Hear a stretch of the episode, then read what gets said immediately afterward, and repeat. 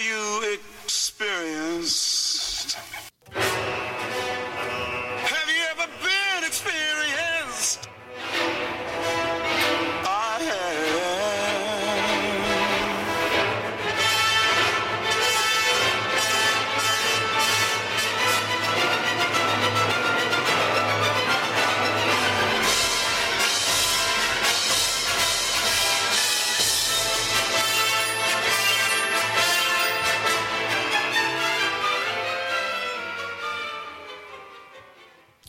We're back with another episode of the Anarchist Experience, episode 398, aka year 8, week 26, uh, coming at you this week. As always, I'm your host, Mr. Richie Rich, along with MC and, and KS. welcome back, MC. Welcome back, KS. Uh, since they're since those two guys are back, we are broadcasting again on Clubhouse, so you can find us there. Uh, Clubhouse, the the club name is the Anarchist Experience, or you can at me at Riches for Rich, R I C H E S, the number four, R I C H, uh, and we are going to be for the interim for the for, I'm going to call it the winter season, uh, moving up the live recording to 3 p.m. Eastern time instead of the regular 4 p.m. Eastern time.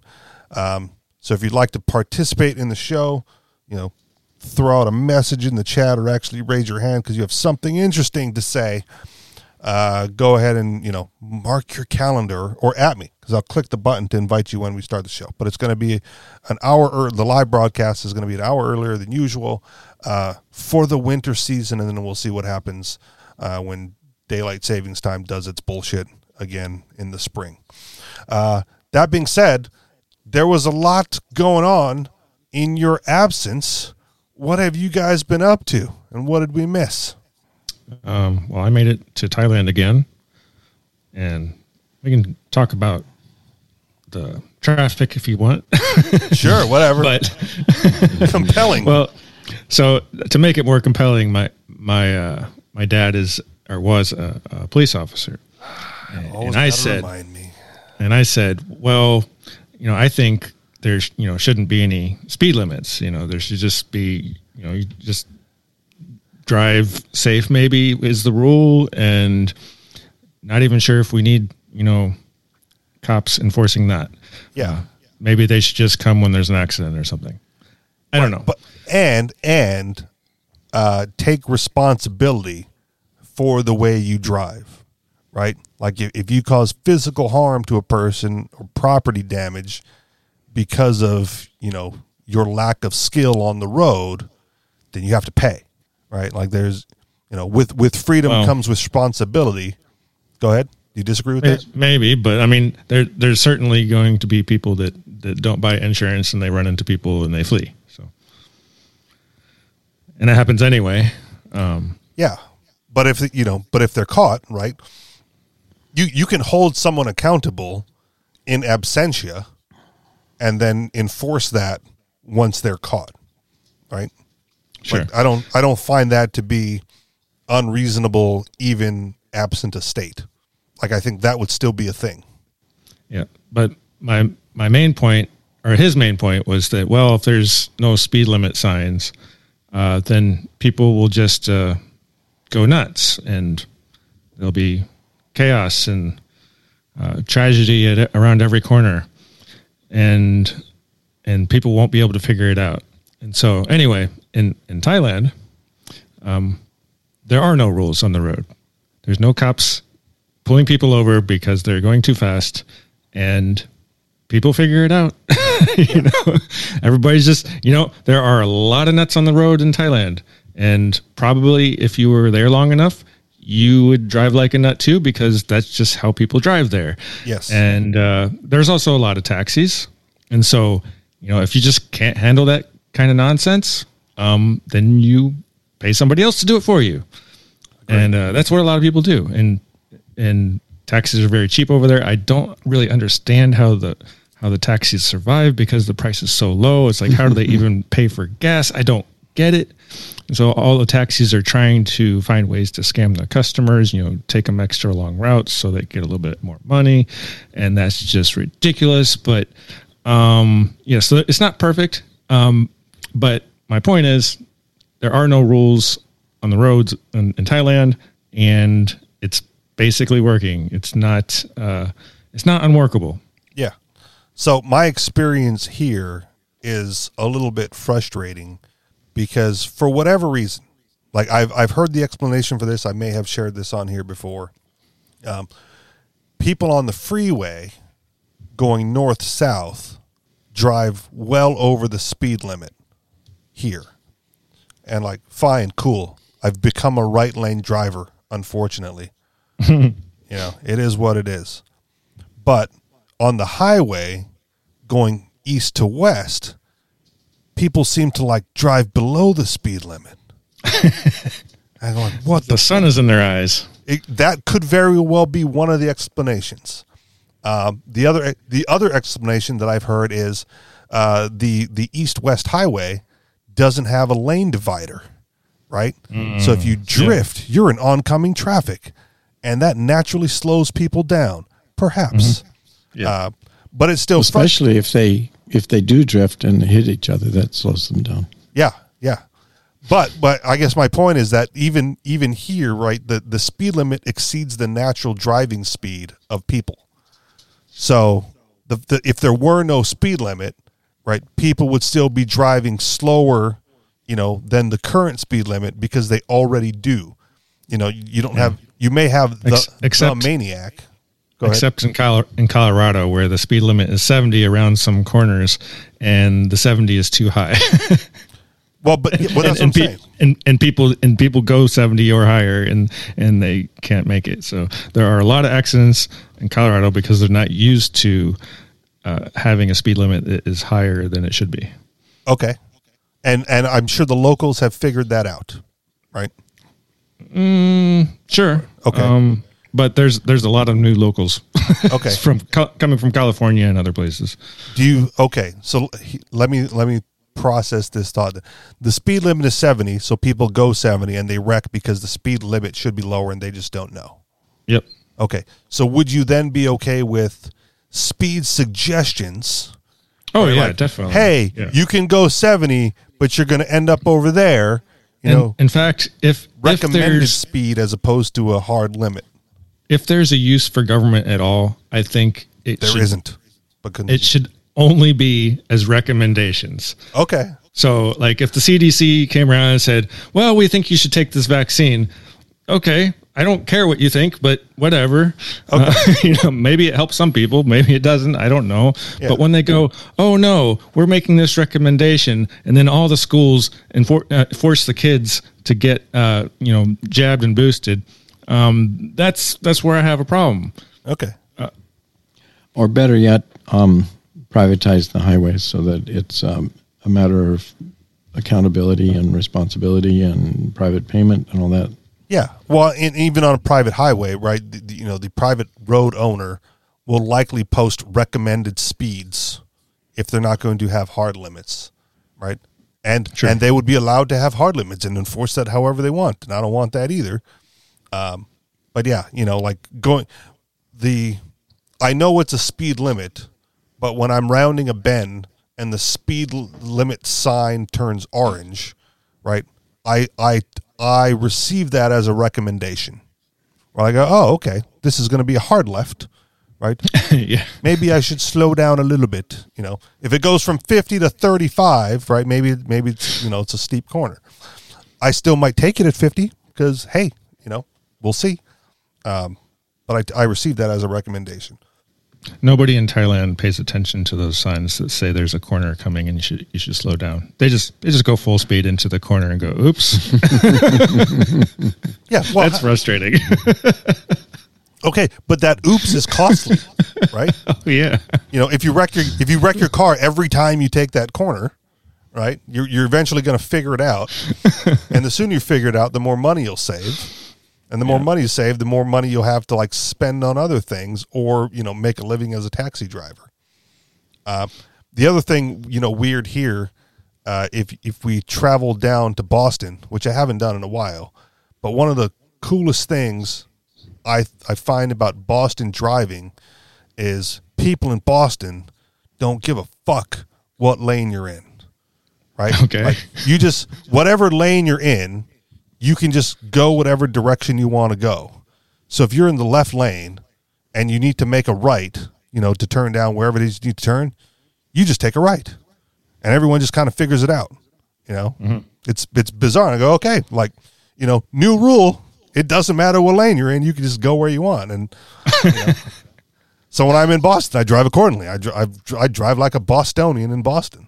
Yeah, that's that's kind of my point. Drive And like a New were in- Yorker in New York. if if you were in Thailand, you would drive like a Thailander. yeah, very quickly because you know I personally I believe in my skill set. Right, I go like, oh, these little fuckers can do it, and can't be that hard. sure. Or or if people from Boston can do it, then clearly I've got a leg up. But yeah, the, you know, the first time it was like, okay, that was weird. Like, what the fuck is that guy doing? And then by the seventh or eighth time, you know, on the same trip, it's like, oh, that's just how they do it here. Noted, noted. Let's do it. so, any other t- any other takeaways from your Thailand trip? Uh, that was the main one. Um, it was uh, it was a good trip, and got to see a whole bunch of uh, artwork and temples and stuff. Yeah. So, your next Thailand trip, then you have to take your dad with you and let him drive. Oh no. right? No, no, he's got to experience it. You know, Uh, first-hand uh, uh, information, pops. A, a ride in the taxi would be enough. You think? Yeah. Okay. Yeah. All right. Yeah. You don't. You don't. I don't. I wouldn't even want to do it. Really? Okay. yeah. I guess, I guess I'm built different. I like I I relish the challenge. Sure. Sure. Yeah. I, I I think you'd be all right. I just I don't have any desire to deal with it. Okay, yeah, that's fair. D- despite my lack of license, I do enjoy driving. Like that's and driving fast, which is the unfortunate part about the lack of license. Like you know, back in, when I had the you know the license or at least the license card before they took it away from me. Right, I you know in Hawaii because the speed limits are so low and you you know everyone's on Hawaiian time anyway. Right, I was definitely a member of the left lane drivers club uh, to the point where I had the sign on my window that you know it, it, I had it printed backwards, so it said "Move over." You know, Well, when you look in your rearview that was mirror. my other my other point to my dad was that well nobody really follows the speed limit anyway, uh, so it's it's kind of a farce. Um, it's n- nobody cares Yeah. about it, you know the the speed limit by my house says 25 miles an hour. It's it's a four lane road. It's super wide. It, it's actually a six lane road because of all the extra space it has.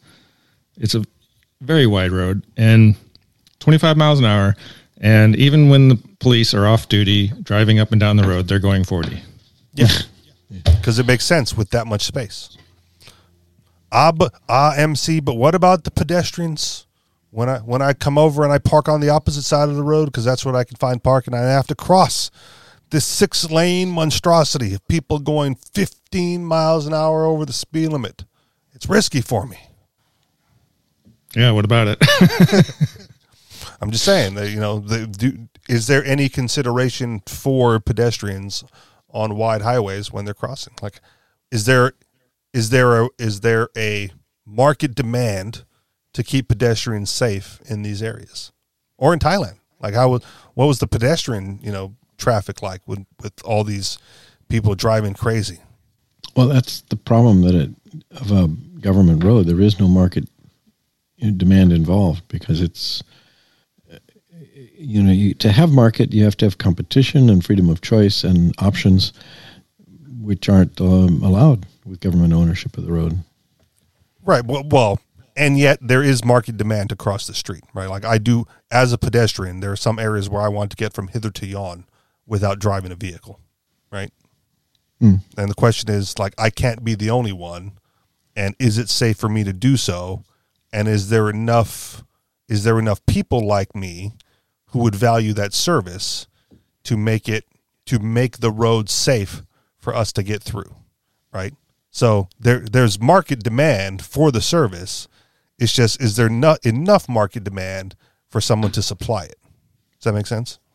Uh, we'll we'll we'll have to find out Okay. once there's free market roads. Well, I okay, yes, and you that it still exists within the government paradigm, right? There there are pedestrians who would like to have safe passage, right? Can we at least agree on that? Yeah, but the, the when um, I, I see it different because make making decisions on a government highway involves going to uh, electing officials and going to board meetings and and getting input uh, with planning councils and um, all of that. That's that's um, a bit different than than market phenomena. Well, but the- I mean, market is always having to have to curry favor with those politicians, but it's uh, you know just like they do with building a house or something like that. You know, they say, well, we'd like to have maybe a, a bridge over the road so we can cross without even encountering uh, traffic. Uh, but I mean, and Right. presumably you could say, well, they they could fund one themselves, but they still have to get government permission to Yeah. build something over the government road. Yes, but now you're talking about how do we meet market demand, right? The demand exists. Now, is it worth meeting, and if so, how? Right? There, there are. I'm, I'm surprised this is controversial. Uh, there are people that would like to get from one side of the street to the other side of the street safely. Okay, mm-hmm. Like, okay, mm-hmm. good. We're we're in agreement there. And so there's there's there is I'm going to call that market demand, right, for safe passage from one side of the street to the other. Now, in a mm-hmm. free market system, you know, you go you go to the road owner and you go like, "Hey, there's a bunch of us that want to get across the street safely. What can you do?" The guy goes, "Well, I can put up a crosswalk. I can put up a bridge. I can, you know, dig underneath the road or whatever, you know, and, and not obstruct the road traffic, you know, and that that would be a way for the supplier to meet market demand. Uh, you know, put put a uh, one of the, what do you call the carousel things like at the subway, right? You got to buy a, a fucking ticket to punch through the carousel to cross his road, since you put all the effort into putting a bridge up or whatever, right? That that would be a market mechanism for meeting market demand. But under the government paradigm, there there are still people that would like to get across that road safely, and how the government meets that demand is completely different because they don't pay attention necessarily to the desires of the consumer, right? Because there isn't a consumer. There's just people who want to get across the road safely and go like, well, hey, we want to get across this road safely, you know, and then you got to go to your planning committee or uh, oversight board and find out, you know, whether or not you can do whatever it is. There have been cases of people going like, well, I'm just I'm just going to paint my own crosswalk, right? just a marker, right? Mm-hmm.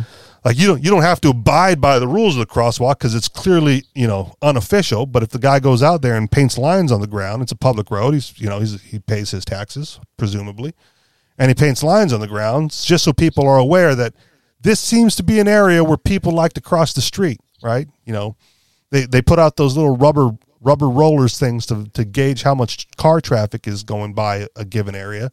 You know, they they can pop up a camera or you know a neighbor can uh, uh, observe you know the the abundance of traffic in one particular area where people naturally cross over.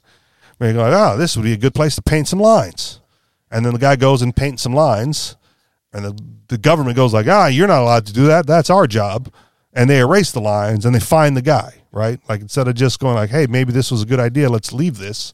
You know, they they turn him into a a, a criminal, right? And so I'm not advocating for that sort of thing Um, but there are there there are there are ways to do it within the government paradigm to get people from one side of the street to the other. And there are free market ways to get from one side of the street to the other. In either case there are people who would like to you know there, there is the demand for safe passage and it's about how we meet that demand and if it's valuable enough right? Like if one guy goes up to the road owner and says like hey it'd be great if you put a crosswalk here for me you know and it's one guy maybe the guy says, you know, piss off, wanker, right? I'm not, you know, you're you're one guy, you figure it out. There is not enough demand, right, for me to expend the cost. Um, similarly, I there was a, a story, I think it was on like the Good News Network. I don't have it as show prep because it was, you know, a short little blurb. But apparently in Japan, they had a train and they were going to decommission the train until the authorities, right? This is, this is I, I presumably the government, uh, the the authorities um, realized that there was like one girl riding the train to school, right? And so they waited for her to graduate before decommissioning the train. And that was touted as some sort of, oh, look how great this is, how how much they care. I mean, what an inefficient fucking use of resources, right? To serve one, to keep an entire train running to serve one customer for free, or however much like one train ticket was, you know. Maybe she was paying a lot for that ticket. somehow I, as a student, know. somehow I doubt it. but yeah, is is that a good thing? Right? Is that is that the should we be meeting that level of demand? You know, I think not. But appar- apparently, the Japanese think so, or at least in that one particular case. Yeah. So what what else is going on in the world? Um, uh, I mean, Elon's constantly in the in the news now. Um, FTX exploded, took a whole bunch of stuff with it. So Um, talk talk about the FTX thing because I I read an article on it I believe last week, and I knew nothing about it before reading the article. So I kind of Yeah. you know I kind of went through it, um, ignorant I guess, Yeah. and and learned about it as you know as I commented on it. Um, but it seems it's I, I, am of two minds on it, right? Yes, it exploded, and it seems like all the hate um, being brought on down to it is deserved, but everything it did kind of parallels the existing banking system, and I don't see the similar amount of hate for that institution. Well, So, what do you know? The the banking system when when it implodes every once in a while, uh, it gets bailed out. So, um, what can you say? You know, one one of them one of them wipes people out, and the other one gets bailed out. So, Well, and getting wiped out is how it should happen, right? yeah, I mean, but, that's that's the whole debate. Like, do we do you do you let corrupt institutions fail, or do you say, well, no, this one's too big, so we'll just you know pretend it didn't happen? uh, uh, if that's not a hypothetical, you let them fail, right? That's that's the market process, right? Invest people who invested in FTX or put their coins on the exchange, right? Took a risk, and that risk didn't pay off, and that that's like that's the end of the story. Now, fraud still a crime, right? Can they hold them accountable as best they can, you know? But as you know, but the the outside commenters, the non crypto people who are just shitting all over the entire crypto sphere because another exchange, you know, defrauded customers, mm. right? You know, don't look within the current system and go like, oh no, this they were operating how banks operate. They just didn't get a bailout, right? So it's it's hard for me to take any outside. It's hard for me to take any outside criticism or commentary from people ignorant of the crypto space when they're not when they're not holding the same standard to the current institutions. Yeah. Well, and and I'm not saying you're wrong, but uh, FTX wasn't just a scam. It was uh, a, a complete, um, not not just a fraud, but uh, mor- moronic um, incompetence. Like it, the, Okay. the the level of incom- incompetence that that that they had at, at that institution was was it's it's impossible to to say how bad it was. It's just it's Okay. It was the worst. Like you couldn't get any worse than that. So, in, in case I didn't do it justice, reading through the you know the one article that I had on it, um, for my benefit and anybody else who actually listens to this, what is your understanding of what happened that made it that level of incompetence? um. Like start from the beginning. Well, from the beginning, uh, SBF his his whole scam was uh, he he got a, a little bit of money or created his token, and he got a whole bunch of loans, and he used that to make markets, and he promoted his his brand, which was FTX, and he made a second company, the Alameda Research, that uh, was a market making uh, scam in itself. And what market making is is when you take a token that is absolutely worthless and you start trading it amongst yourself uh, and your and your friends, and there, then it has a price, and then you can make that price go up or down. And if you make it go up, then people think, oh, well, it's going up, so it must be worth something. And then all of a sudden, that's you know, it has a market cap, and uh, and that's how much they say they're worth. Okay. doesn't doesn't matter if they're actually worth that much. It's just you know that's what it's trading at, and so they they mark that on their balance sheet as oh, I've got a billion uh, Shiba Inu tokens now Okay. a billion a billion dollars worth and then they they use that balance sheet and they say look how rich we are. You should give us a loan. And they get a loan from somebody else and then they buy some other crap with it. And th- so the real thing is that he he thought he was going to make a whole bunch of money on this. He he thought that uh, he was going to succeed at trading and it, and it's just like every uh, person out of college that thinks they're a market genius and they get on the stock market and, and get their ass handed to them. You know, it's like Okay. it's actually harder than it looks. And the only thing, the only reason he went on as long as he did is because everybody around him in the media and the government that he paid off uh, said he was a genius Okay. and his carefree attitude actually attracted people to him, which is insane. So one time he was he was on a on a conference call doing a two hundred ten million dollar deal, and he was playing video games while he was doing it, like and and streaming and and on Twitter and everything at the same time. And so somebody was like, "Wow, he's so much so such a genius that he can do these deals while playing video games." And like to me, that's a total turnoff. Like like why are you t- not taking this seriously? This is like somebody's life savings, yeah. uh, or maybe it's a hundred other people's life savings that somebody's, you know, gambling on now, and Okay. Let's and he, Let's and he's just a joke. Okay, let's pause there because you said some things that I want to uh, take a step back and, and walk through here. So he created he created a token, right, and leveraged that to get bank loans. I Yeah, not just bank loans, but lo- loans from institutions. Anybody he could he could get them from. Really, right right. So whose fault is that though? Right, like I could create a token and shop it around and be like, hey, look, I got this token. How much will you loan me? And Yeah. you know, And so the some of the people- take responsibility for their you know for their bad investments.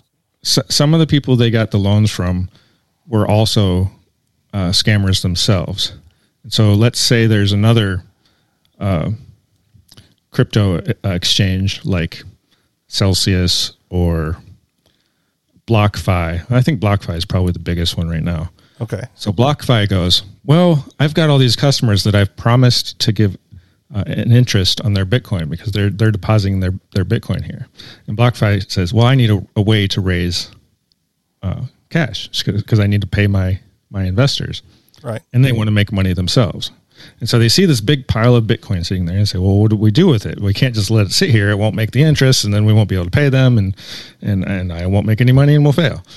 So they go, "Oh, look at FTX. It's the second biggest exchange in the world, and and and they're making you know billions of dollars, and it, you know th- they've got to be good for it." And they go, well, "Okay, we'll just loan our Bitcoin to them, and and they'll pay the interest on it." Okay.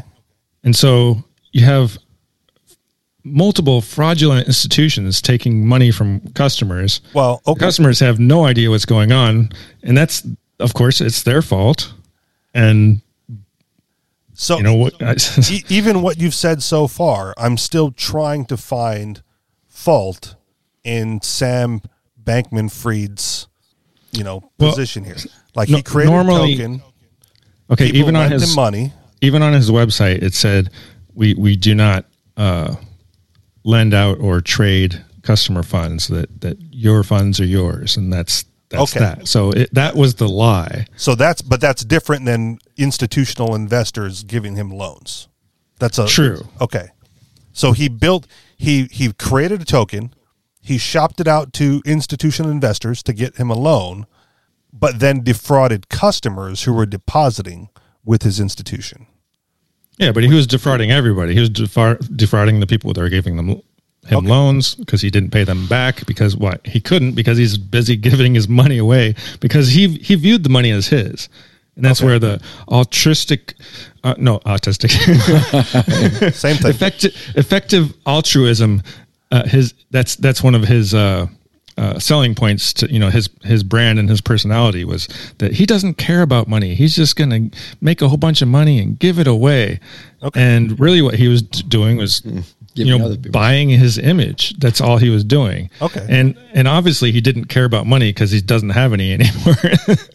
And the, the other thing you said is um, he, you know, he effectively created markets by Mm-hmm. trading these tokens that he created. So not just the ones he created. So like if if you and me wanted to create a token, Yeah. we would go to him and say, "Hey, we have this idea for this token." And if he likes the idea, then then what he'll say is, "Well, give us a third of the tokens and we'll pump up the price and put them on our exchange. And because they make it to the exchange, people and, and the price is going to, you know, they can control the price. The price will go up, and then, uh, you know, random customers will start trading it on the exchange. And, Okay. and that's that's where the scam comes in. That's that's market making, and you know, okay. Well, it's it's wrong. Um, Bitcoin also started at zero, right? And the price grew because people were trading it. So how is how is creating a new token different than the original token being created? And in this case, the original token Um, being Bitcoin. because all the ones that they're creating now are, are copies, and they're they're they're being created to defraud people. okay, They're doing it to give the perception that they're worth something when they're not. They're, so they're doing it in a fraudulent manner. Um, now, whether or not they should be allowed to do that, that's another question. I think I think they should be allowed to do it. right. Um, you know, everybody should be able to make their own decision what they want to gamble on. Right.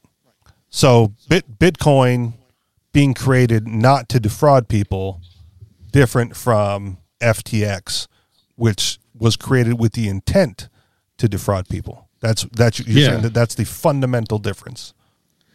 Because And- because to, me, I- and I don't know, like, I, like the intent. I don't think uh, fully describes it because I think he thought that he was a genius, and everybody around him tell, told him he was a genius, and he thought he could just use leverage and build a Ponzi scheme that would never end. And he, in six months ago, he he explained in a YouTube video uh, that you know that he was doing Ponzi schemes. And it's Yeah. kind of funny that it took six months for it to to collapse. But well, I watched. I if we're talking about the same video, I watched it. I watched you know whatever interview he was having with whomever the guy is. About right. about the box that he creates and Yeah. people put money into it. Yeah. yeah, it's it's totally like why would anybody do that? But he says, you know, I'm successful at creating these boxes and selling them to people, so that's what I'm doing.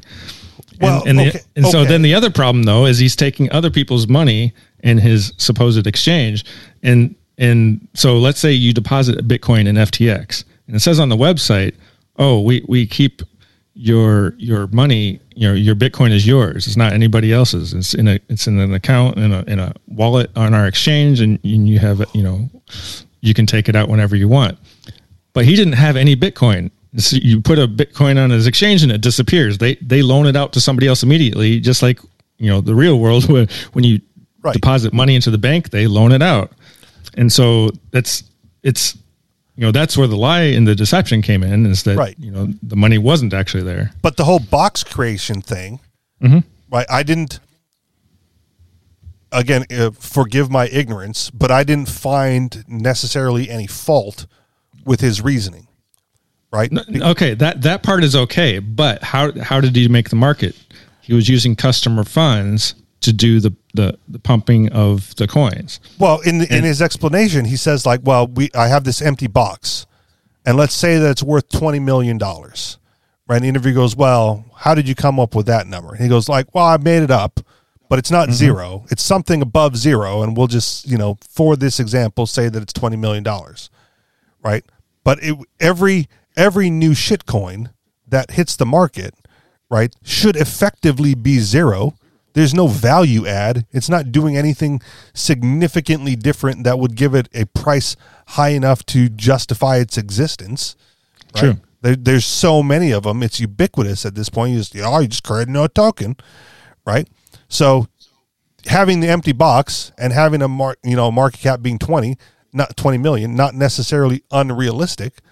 And that's that's how, you know, that's how trading works. It's like it's the bane of Bitcoin's existence, right? As the as the price goes up, more people want to get in, right? And then at some point, you know, I'm gonna I'm gonna say the bubble bursts, where or we see a, we see a correction, right, in the Bitcoin price, um, and it comes crashing back down to some other, you know, not all time low, but you know, some some low, and then people start figuring out again, and it goes back up. So, pumping up a new token, right, but based on the perception, right, based on activity, right. If you if you got an if you create a new token on FTX and you go like, wow, look at this. There's all these people using it. It's going to attract more money, right? It's going to attract more money. That's it's going to you know pump the price up until it doesn't. It's going to reach some artificial high, Okay. right? Because there's not an infinite supply of other money going into it, right? And then that's that's where his bubble popped. But the same can be true, or the same has been true for Bitcoin with with without the precipitous drop to zero and accusations of fraud and so on. And I get the I get the fraud part um, about you know customer funds and holdings and you know not not keeping you know on demand deposits or whatever. Like I'm I'm with you on that. Okay, but that was that was the whole scam. If he didn't have other people's money, he couldn't pump coins. He just couldn't do it. Like it'd be like me trying to, uh, you know, create a token and and and and try to make the price high. It's like uh, I don't have enough money to do that. Okay. Well, I mean that's that's every other pump and dump scheme, right? I mean, we, we saw this. Yeah, so pump and dump schemes are fraud and and they're wrong. Okay, but we we saw this with uh, on on the real stock market, right? Sure. With, with GameStop potentially with you know the Mm-hmm. Robinhood app, whatever. It was a whole bunch of people getting together, going like, you know, let's let's pump up the price artificially Right. high, right? the, the only difference is that was basically public knowledge. It was on a Reddit channel or something, right, where they got together and, and discussed doing this. yeah, And so it was customers with their own money doing it, not just one guy uh, in the Bahamas. Okay. But it's it's customer money doing it that affected other customers, right? People Sure. people with short positions, right? Got got wiped out because of an artificially inflated stock.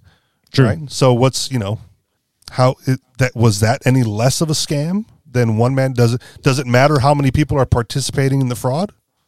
Um, I I think it matters. Uh, I think deception matters. Okay. And so if like when it makes the news that there are people manipulating the, the GameStop market, um, and they're doing it with their own money, not other people's money, uh, that's it is quite a bit different. Okay. You know, is it is it a problem? Sure, it's a problem. I don't know if there's uh, you know anything that can or should be done about it because people should be able to do what they want with their own money. Yeah, and that's I- and I guess that's again what I'm saying with the with the SBF thing, right? Like you created a fake Yeah, except token, it wasn't his money. and again, I, you, you you you I concede that point, sir. yeah. So if it was his own money, then then I would say, oh man, good game, like really good game, man. Okay, but he couldn't do it without billions of dollars of other people's money. okay, Uh, uh, and okay. So one more point, then you can say that about a lot of new businesses in general, right? Sure. Like, I can't start a restaurant today with my own money, but if I have the idea for a restaurant, right, I go like, hey, dude, you know, or banker, loan me some money because I'm gonna I'm gonna build this restaurant and I think I'm gonna make enough money to pay you back. Here's my business plan, right? Like I, I couldn't do it on my own. I'm I'm building my success off of off of other people's money, and they're risking their money um, based on some perceived payout. You know, in the long run, that they're going to make their investment back. Um, and in in in crypto, it's a little different, uh, but not not really. Like I've got this new token, right? Loan me some money, and I should be able to pay you back when more people buy in. That's the pyramid scheme aspect of it. But if it continues to trade and find some utility um, as you know as tradable currency, right? Then then it's made it, right? His happened to fail, and, you know investors got burned and customers got burned um, because because they perceived their token, their coins or their tokens to be safe on his exchange, which we learned a long time ago with the Mount Gox situation was not the case, right?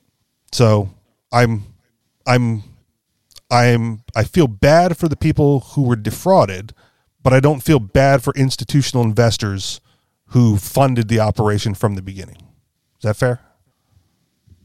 You you don't feel bad for institutional They, they they took a risk on a product and they did not get a like if my restaurant fails, you don't get your money back, right?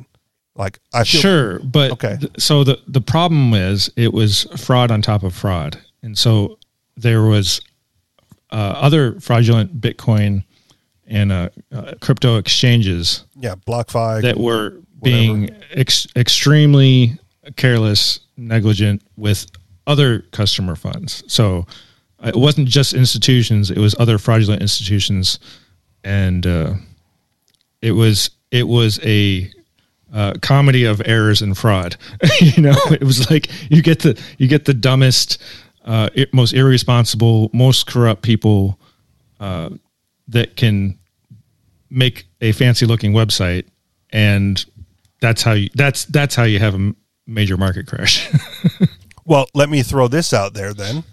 Um, not calling for regulation, but isn't there something within the unregulated crypto sphere, right? Oh, yeah. Where it's the Wild West that attracts those sort of actors because it's currently the area where they can get away with that stuff.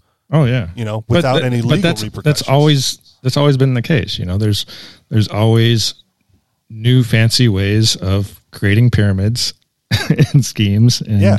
and there's there's always fraudsters out there, and It's not a new know, concept. you, you would you would think after you know Mount Gox failing and and many others that uh, people would get a clue, but you know Well, but but that's why people outside of the sphere, outside you know, outside of the cryptoverse, view all things crypto as a pyramid scheme, right? Value derived from nothing, starting from nothing, right? All of a sudden, market caps in the billions upon billions of dollars, right? Price prices in the tens of thousands of dollars, you know, and like what's what's the product or service that we're buying? Yeah, so, some some people view that as as a pyramid about to to blow up, and some people are impressed by it. Okay. They go, "Oh, S- SBF, he's he's a billionaire under thirty. He's on the cover of Forbes. He's Yeah. my new hero." Without ever asking where did he get the money, you know, Yeah. No, I not got a it. billionaire. Well, he- was a billionaire, on paper. Billionaire on paper, you know, just not liquid. Like, what's the point? Well, not liquid and not real at all. Okay. He's a he's a virtual billionaire. Okay. and th- there are gold bugs out there, Peter Schiff being the most prominent one, right? That will say the same about any crypto billionaire, you know, Bitcoin billionaire or whatever. It's like Yeah, where sure. did where did it come from? Right? You you you put in you put in, you know, hundreds of dollars into this Bitcoin thing, the price skyrocketed, you cashed out billions, and that you know, base basically it's a it's a transfer of wealth from the dumb to the early adopters. Right? Like I mean, that's one way of thinking about it. Or that's the gold bug that- way, you know. Okay. If you're a follower of Peter Schiff or anti crypto guy, that's Yeah, that's, That's but that's the good thing. You, you Okay. you can you can be a, a Bitcoin bug or you can be a gold bug. Doesn't matter. Or you can just hold dollars all day. okay. But it, that that that's what's cool about the market is like you can you can you have choices and you can make choices about what to do with your money. Um, the, so but the SBF thing was in FTX was a fraud of deception and uh, manipulating perception, and he, and he was. What what I think is funny though is that he's ending up basically broke as far as I can tell. Maybe he's stashed away money.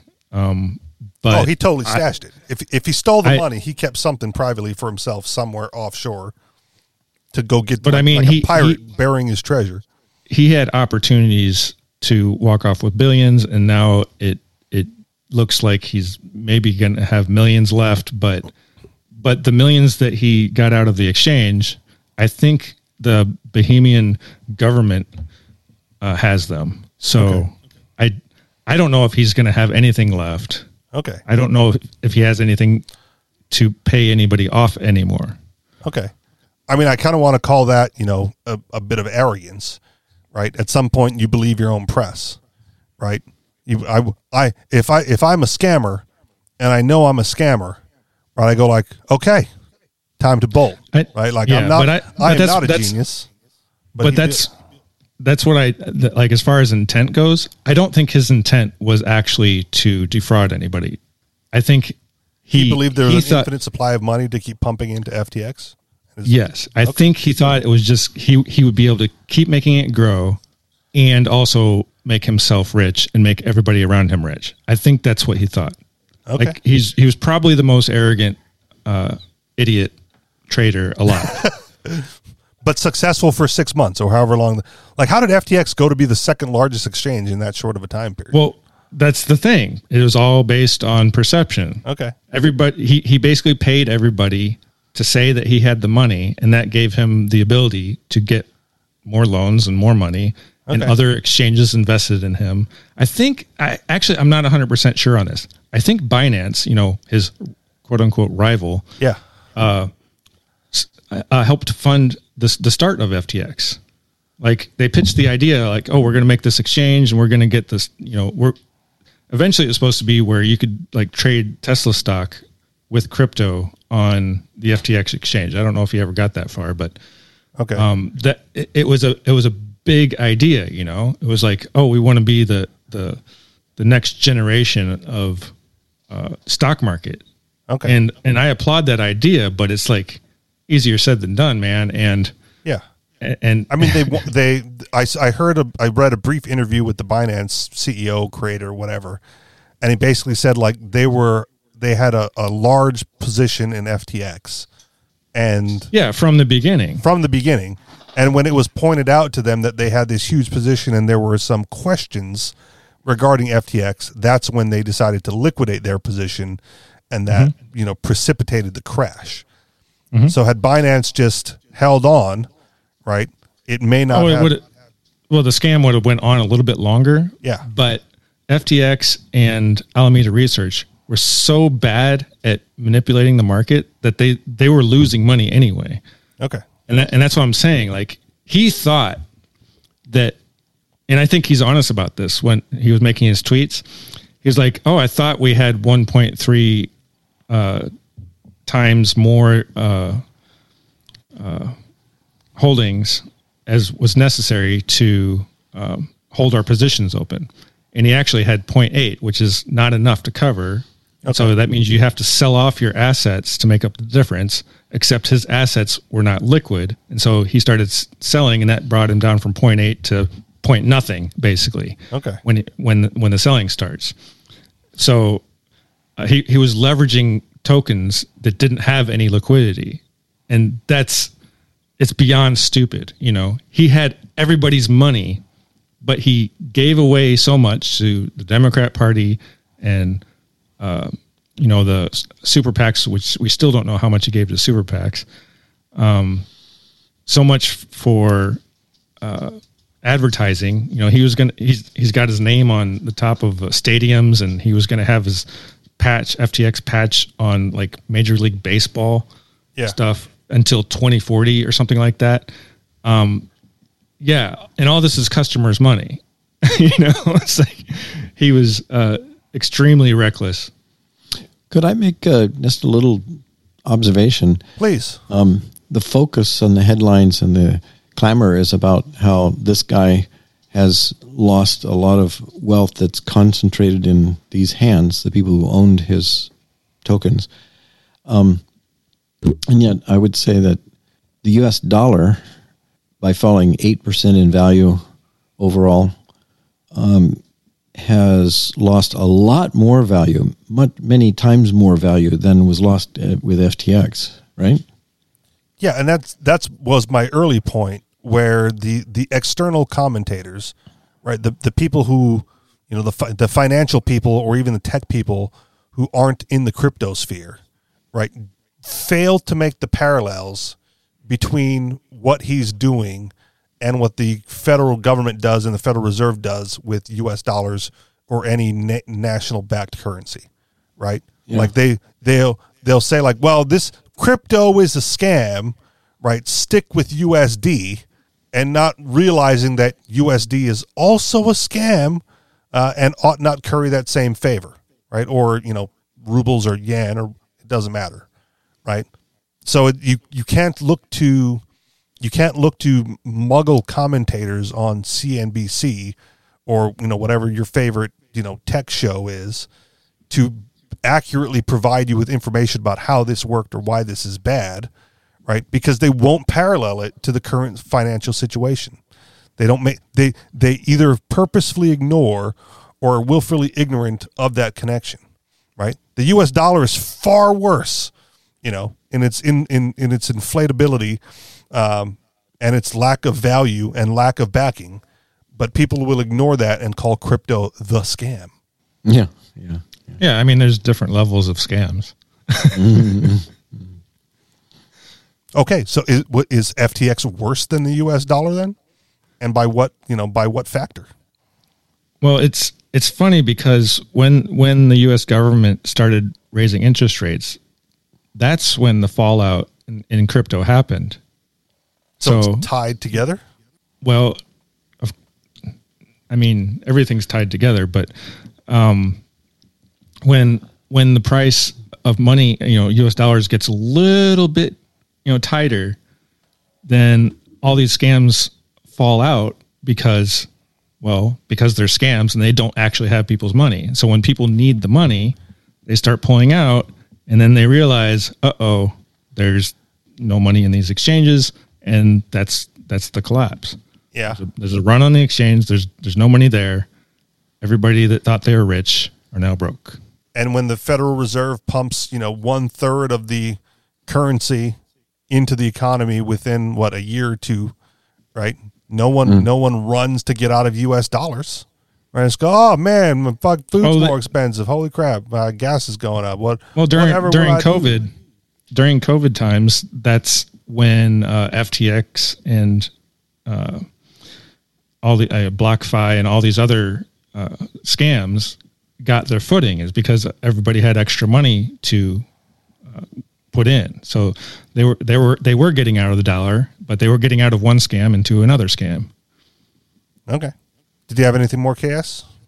No, no, that's that sums it- sums it up. I think that you're right by saying that the because of the magnitude of the dollar all around the world and all the assets that are held in that, um, the, the the impact is much much greater, but it's less noticed because it's what people are accustomed to. FTX is an easy target, and rightfully so. Rightfully so, but um, Yeah. so is the Fed, and and it's not getting any of the blame. It's getting actually called upon to be the rescuer. You know, oh, they rescued banks because they can just keep printing more money. Yeah. And where was where was the bailout for you know FTX doing this doing the same scam, right? Not not having you know being illiquid, not having uh, demand deposits on demand, right? S- It wasn't sounds too. like- It wasn't big enough to fail. You know, I mean, it wasn't too big to fail. Yeah. How how is that even a thing though? Because with with all his altruism and donations, you know, to the Democratic Party, right? Like didn't have friends in high places to to come to his rescue. Well, and that's that's what the funny thing is. He didn't realize it was going to happen. That's how dumb he was. He didn't realize it. And so when it happened, it happened too quick for him to go to the Federal Reserve and say, "Hey man, remember me?" All right. so it wasn't it wasn't a plan to collapse. He was too stupid to realize he didn't have you know, the wealth that he thought he had. All right. And he thought, well, if I just get another couple billion dollars, then I'll be able to pump myself back up. And nobody will know. He might have been right if he were able to get it. Maybe? Right. Cre- create a new empty box. Yeah. That's all you got to do. Just you know, hop hop from one empty box to another. So there was another one. Uh, uh, I think uh, was it BlockFi or somebody else. Anyway, they they had uh, Shiba Inu. No, it's uh, Crypto.com. Crypto.com holds Shiba Inu as as their reserves. How full? How foolish is that? Yeah, it's, it's, It's a meme coin. it's a meme. It's it's It's a shit coin of a shit coin. Yeah, it's a meme coin of a meme coin. It's it's a shit coin of a meme coin that the Elon the Elon pumped. Yeah. But they're, you know, they've they've got the debit card, right? They've got the advertising. They've got their name on, you know, on the sporting complex somewhere. I, I forget what city, you know, has the the crypto.com arena, right? They they have they have Crypto.com has that. Do they do they are they paying for Shiba Inu on their logos now? I have no idea. I, I, Probably I- not. I just know there's a sports arena out there called like the you know the crypto.com arena or stadium. Yeah, crypto.com. Sure, yeah, yeah. So they're doing the same type of thing, uh, manipulating perception in in order for them to you know, get customer deposits which they don't know are just, you know, being used to do whatever. and and so doomed to fail then, right? If you know, Yeah, as long as enough people take out their money and they don't have it. all right. Any more on Sam Bankman-Fried or FTX or I mean, I, I could go on all day making fun of that guy, but well, we're we, we have a little bit of time left, so if you want to continue, otherwise, KS mentioned something about uh, a Tucker Carlson story event, something he said. Oh, I don't know any details. I just saw that some posts that uh, people were saying, "Oh, this is topical." But I, I thought you had a whole list of headlines that maybe that would have been in. Oh, it, it's not in my list. I do have headlines. did, did you watch the uh, Dave Chappelle monologue? Yes, It was fucking great, brilliant, wasn't it? brilliant. So why- why- Brilliant why do people Dave Chappelle way? why do people like Donald Trump? I think it's the best explanation of why. Is because he went out on stage and said, "Yeah, we're we're uh, we're manipulating the system. We're we're uh, we're we're doing all the bad things that you think we are, and and you won't do anything about it." and then went back inside and went back inside and continued to do it. Yeah. Yeah, Chappelle is great.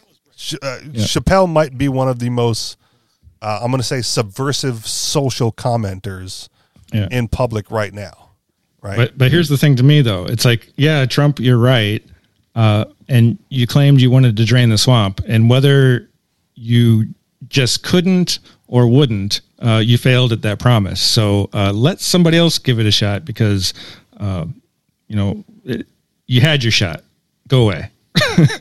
yeah, but I, I am, ex- I, you know, not that I don't vote, but I am excited about the the Trump 24 uh, election cycle, news cycle. Meme cycle. meme cycle. I I called it when he first failed, right? Like when he, I went Trump twenty twenty four, reverse of the MAGA, return of the MAGI, right? You know, a, a new hope, the Empire Strikes Back, return of the MAGA. so I'm I'm happy I'm happy to have been correct, and we'll see what he can do. If Um, if he gets uh, Dave Chappelle to run as his VP or president, and maybe just Trump take the VP spot, then that would be a ticket. Okay, I still wouldn't vote for it, but I would love to see it. I don't. Would, oh man, I don't. Eh, okay, I don't even know Dave Chappelle's political leanings. That's the beautiful thing about Dave Well, Chappelle. he said he said he's a Democrat on his Okay. on his monologue, um, but I I don't think he Okay. he no, I don't think it's because he's black. I don't know why he's he's a Democrat, but he said maybe I don't know why. I have Okay. no idea, but he, that's what he said. He said he's a Democrat. Um, but I don't think he buys into all the leftist bullshit. I mean, there's a lot of Democrats that don't. Clearly not, because he, you know, he he makes fun of everybody, um, Sure. and does not hold back from the left. So he might he might Not even the Jews. right. Those two words. Oh, I said it. Yeah, We're, we're done. We're We're, done. It's okay. I mean, what what, what are we going to get canceled from that we you know we care enough about, right? Clubhouse. Clubhouse. oh no. What, whatever will we do with the two people who popped in and out of the, the live show and the handful of people that download the podcast? I guess, you know, for me personally, uh, I'm okay with that level of humor because I find it funny. Um, I don't I don't consider myself to be racist. I don't think other people think of me as racist necessarily. Uh, but I do find racial humor funny, right? And it probably stems from Uh, you know, what was the the all the all the comedy shows on like HBO and like what, what I can't think of it now, but what was where Chappelle got his start? One of those HBO specials. I forget. Or you know, BET's Comic View. I used to watch that all the time. Stand up, stand up on comic. I just you know, there's there's humor there, and after the Chappelle um, monologue, Jon Stewart was on like Stephen Colbert, and I watched that segment, and it was challenging to watch um, because Jon Stewart is you know Jewish, and so he was making fun of some of the similar tropes, uh, but he's allowed to, right? Like, yeah, uh, I'm I'm one that is allowed, um, but it's it's hard it's it's hard to deny the facts, right? Like you know, one of the things Chappelle said during his monologue was like, there are a lot of them in Hollywood, like facts. Look at look at look at you know, watch your favorite movie and just read through the names of producers and executive producers.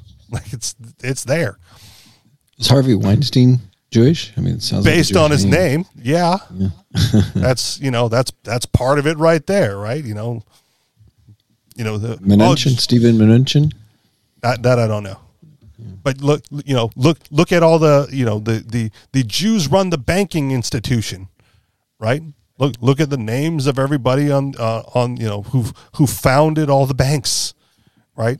Like the the list of names uh, who went to the meeting on Jekyll Island, right? Like it's it's a trope, and it's true. It's hard to deny it. It's whether it's whether or not you believe that the power goes with it, right? Like they produce a lot of movies, they own a lot of banks. Okay. Does that matter? Depends who you are. If you're feeling oppressed, maybe. If you're not feeling oppressed, it's just another shop owner, right? Final thoughts then? Or did you guys get cut off? No, No, we're there. All right, wrapping it up then. That'll do it for us. You guys know where to find us. Anarchistexperience.com on Telegram, t.me slash anarchist experience or t.me slash the anarchist experience. And if you would like to contribute to the show financially, you can do so through Patreon, patreon.com slash the anarchist experience. Thank you very much for listening. I'm going to talk to y'all next week. Peace. Aloha.